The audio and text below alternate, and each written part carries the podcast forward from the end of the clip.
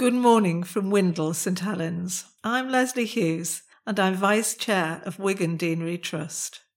I worship at St Aidan's, Billinge. Our reading today is from 2 Kings, chapter 20, verses 1 to 11, reading from the Message version. Sometime later, Hezekiah became deathly sick. The prophet Isaiah, son of Amoz, paid him a visit and said, Put your affairs in order you're about to die.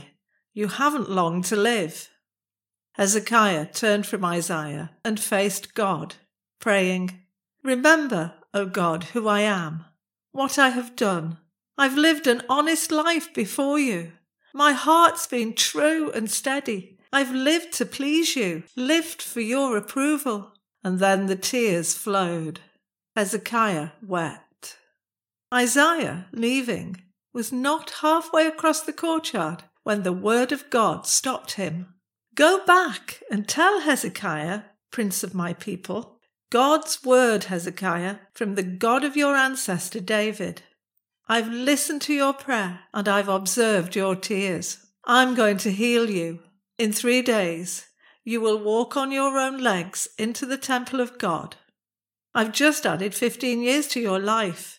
I'm saving you from the king of Assyria, and I'm covering this city with my shield, for my sake and my servant David's sake. Isaiah then said, Prepare a plaster of figs. They prepared the plaster, applied it to the boil, and Hezekiah was on his way to recovery. Hezekiah said to Isaiah, How do I know whether this is of God, and not just the fig plaster? What confirming sign is there that God is healing me, and that in three days I'll walk into the temple of God on my own legs? This will be your sign from God, said Isaiah. God is doing what he said he'd do. Do you want the shadow to advance 10 degrees on the sundial, or go back 10 degrees? You choose. Hezekiah said, It would be easy to make the sun's shadow advance 10 degrees. Make it go back 10 degrees. So Isaiah called out in prayer to God, and the shadow went back 10 degrees on Ahaz's sundial. Hezekiah was a good king. He was faithful to God, turned his people from sin, and restored worship in the temple. When we meet him in this passage from 2 Kings, he is close to the end of his reign and has become very sick. We're not told exactly what was wrong with him, but the boils he has sound very unpleasant. Enter the prophet Isaiah to compound his misery with the shocking message from God. He is going to die and he must put his house in order. We see two amazing miracles in this passage which demonstrate the power and might of God. Firstly, God hears Hezekiah's prayer and not only promises to heal him, tells him he will add 15 years to his life and will protect him. At the end of the passage, Hezekiah seeks a sign. He wants to know that the message is really from God.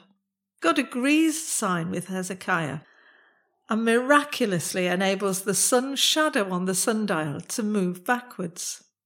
Many theologians and scientists have attempted to explain how this event could happen.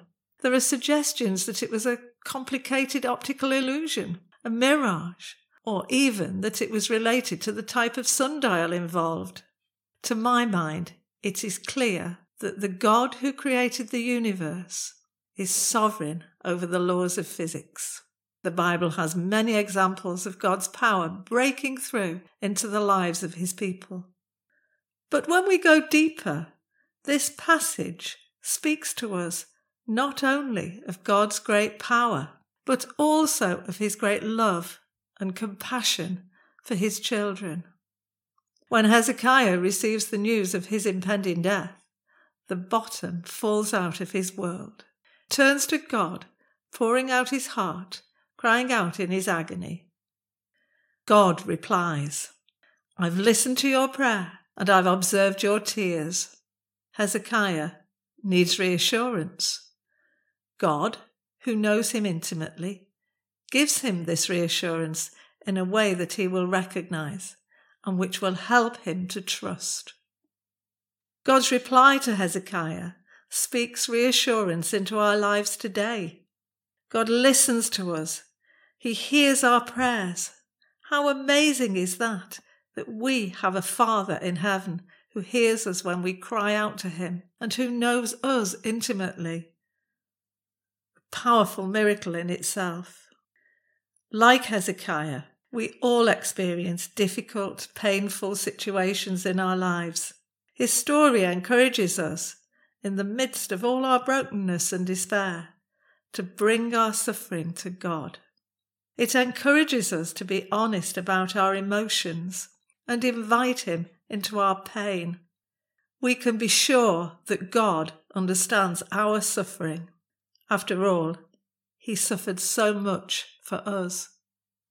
We may not receive an instant answer to our prayers or a sign in the way Hezekiah did, but we can be confident that our Father in heaven is faithful.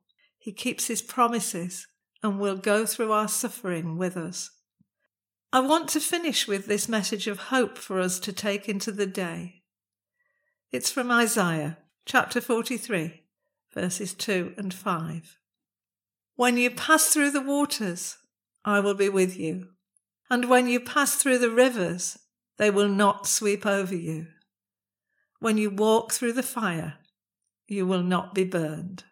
Do not be afraid, for I am with you. Let's pray.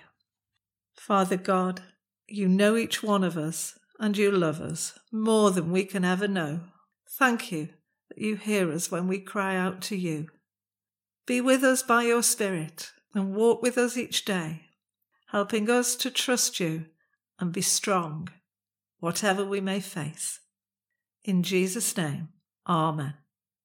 God bless you today and every day.